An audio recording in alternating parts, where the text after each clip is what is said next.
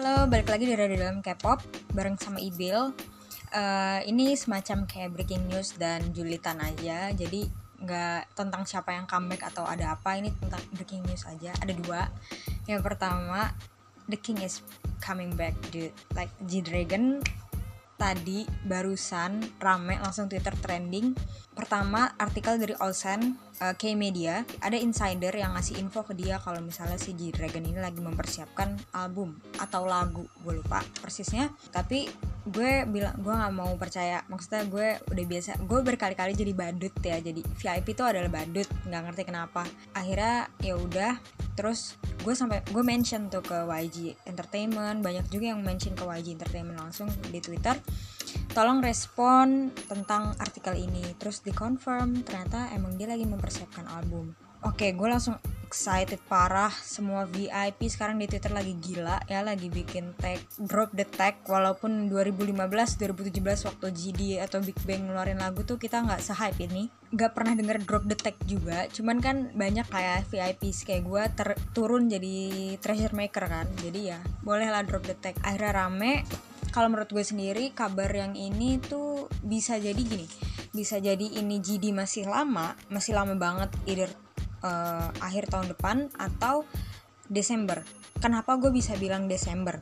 Karena gini, Treasure itu tadinya kan uh, digosipinnya full album eh chapter 3 and full album bulan Desember and then segala macam Sohyun Mino sesuai jadwal kayak mereka Oktober. Tapi tiba-tiba sih uh, Treasure ini chapter 3 nya maju ke depan jadi bulan November awal dan si full albumnya ke Januari. Itu udah suspicious sih gue dari awal kenapa tiba-tiba full albumnya ditunda ke Januari. Cuman kan Treasure kayak salah satu fandom yang positive thinkingnya jadi mereka pikir mikir biar Treasure Maker tuh nabung dulu buat full album kan. Oke okay, uh, gue terima lah. Terus tapi karena ada gosip ini gue jadi apa mungkin si Jidi ini Desember entah dia ngeluarin lagu atau cuma featuring atau atau cuman comeback stage doang di Gayo Dejun nggak ada ya. Maksudnya yang acara-acara akhir tahun acara-acara besar akhir tahun itu. Dan yang kedua waktu itu juga pernah beredar jadwal agensi-agensi besar di Korea jadwal dari TV-nya ya jadwal dari stasiun TV uh, eh, untuk comebacknya agensi besar kayak ada YG, ada SM, ada JYP, ada Big Hit segala macem itu ada jadwal. Big Bang masuk jadwal di bulan Desember gue inget banget.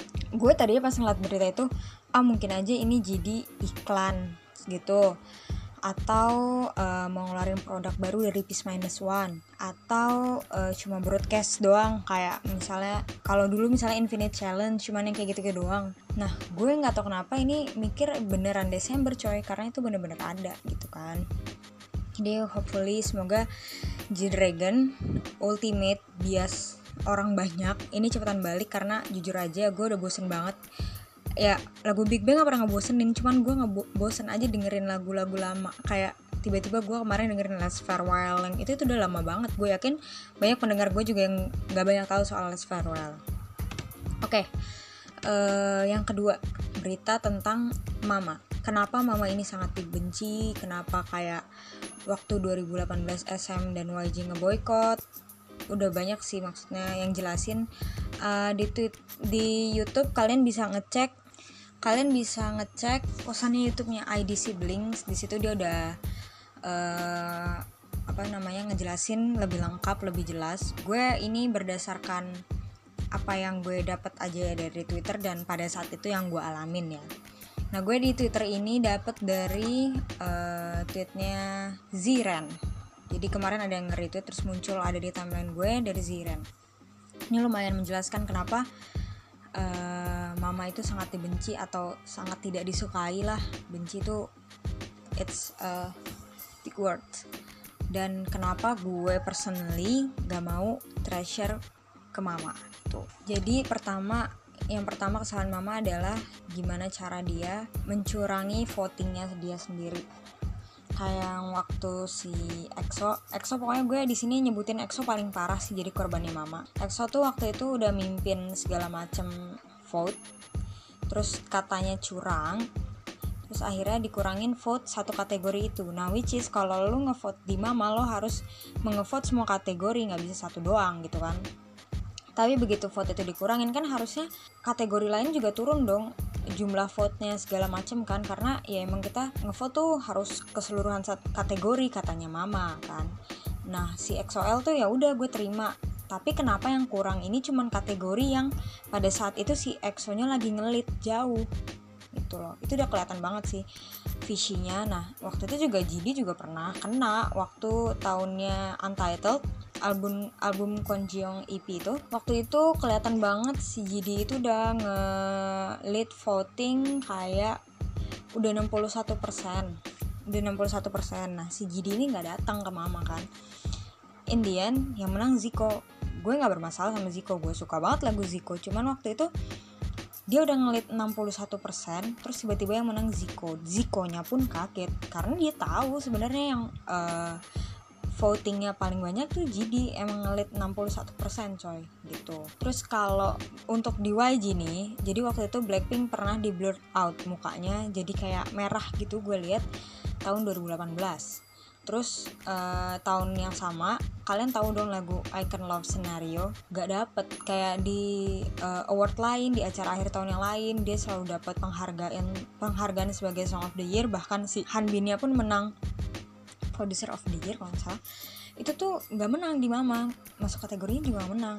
Terus kayak kayak really reallynya winner tuh gak menang. Terus crush segala macem. Kayak banyak. Jadi kayak kalau untuk kalau untuk kasusnya yang EXO-L sendiri parahnya waktu jadi waktu itu EXO tuh mau nyedia eh, eh, salah.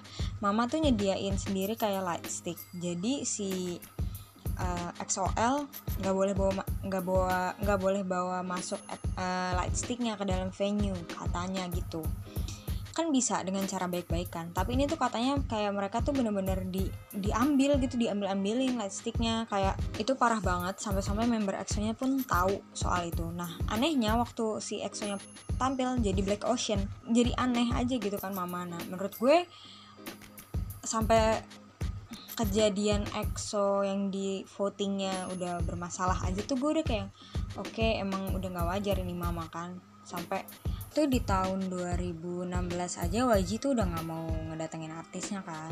Tapi waktu itu SM masih sampai tahun 2018 SM baru naik narik. Nasi YG nggak ke SM eh nggak ke Mama aja tuh ratingnya udah drop. Kayak sekitar 40 persenan lah. Abis itu SM gak datang makin ngedrop 40 persen juga. Maksudnya gue terakhir-terakhir tuh ranking eh, apa ratingnya si mama ini yang biasanya tinggi banget tuh cuma tinggal satu persen. Setahu gue ya jadi kayak ya gue emang udah gak worth it lah. Nah terus gimana kan dengan berita treasure kemarin yang katanya si Mnet ini si mama ini ngehubungin YG untuk ngundang si treasure gue personally gue skeptis karena gimana ya ini we're talking about mama yang bertahun-tahun kita kata-katain si ular ular ular gitu loh. Ya ngapain? Nggak aman aja gitu. Treasure kan rookies. Even though dia bakal menang rookie of the year gue nggak mau dia di, mereka diperlakukan dengan buruk. Maksud gue lebih baik lo mengeluarkan yang udah senior senior jadi kayak mereka bisa handle lebih baik kalaupun nanti ada problem dibandingin treasure yang masih baru gitu loh. Bukan gue nggak percaya sama treasure enggak cuma kayak gue nggak percaya aja sama mama gitu loh terus kayaknya ngapain? Gue tuh nggak bakal nggak bakal setuju kalau YG artis ke Mama sebelum ada Mama ini minta maaf secara publik kepada YG dan juga SM kayak perlakuan mistreatmentnya YG uh, mistreatmentnya Mama ke YG dan SM itu udah parah banget menurut gue ya. Maksud ya gimana sih lo mau bagi-bagi awards? Lo menyediakan voting lo pengen acara lo nge-hype tapi begitu di akhir voting lo cacat gitu kan untuk apa? Jadi gue rada skeptis sih kalau treasure kalau misalnya kayak hamin seminggu tiba-tiba ada berita mereka fix gitu dan mama minta maaf ya oke okay, gitu. Gue lebih kasihan maksudnya gue lebih oke okay lah YG Stan tuh udah nggak peduli sama mama dari si EXO ini udah dicurangin bertahun-tahun tapi masih masih mau dateng gitu loh.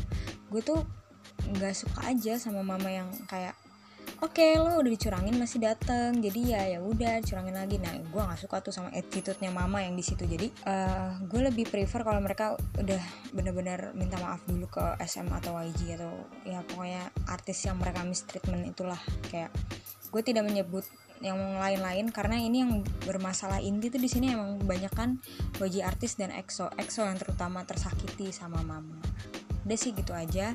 Gue ini udah kondisi calm down setelah telah membaca berita soal GD jadi gue sudah bisa membuat podcast ini. Tadi yang enggak coy. Gue bener-bener ngetik ngetik ngetik ngetik ngetik. Gue drop the tagline untuk pertama kali untuk Big Bang. Ini bukan comeback pertama Big Bang buat gue bukan comeback GD pertama buat gue tapi gue baru pertama kali drop the tagline buat Big Bang. Oke sekian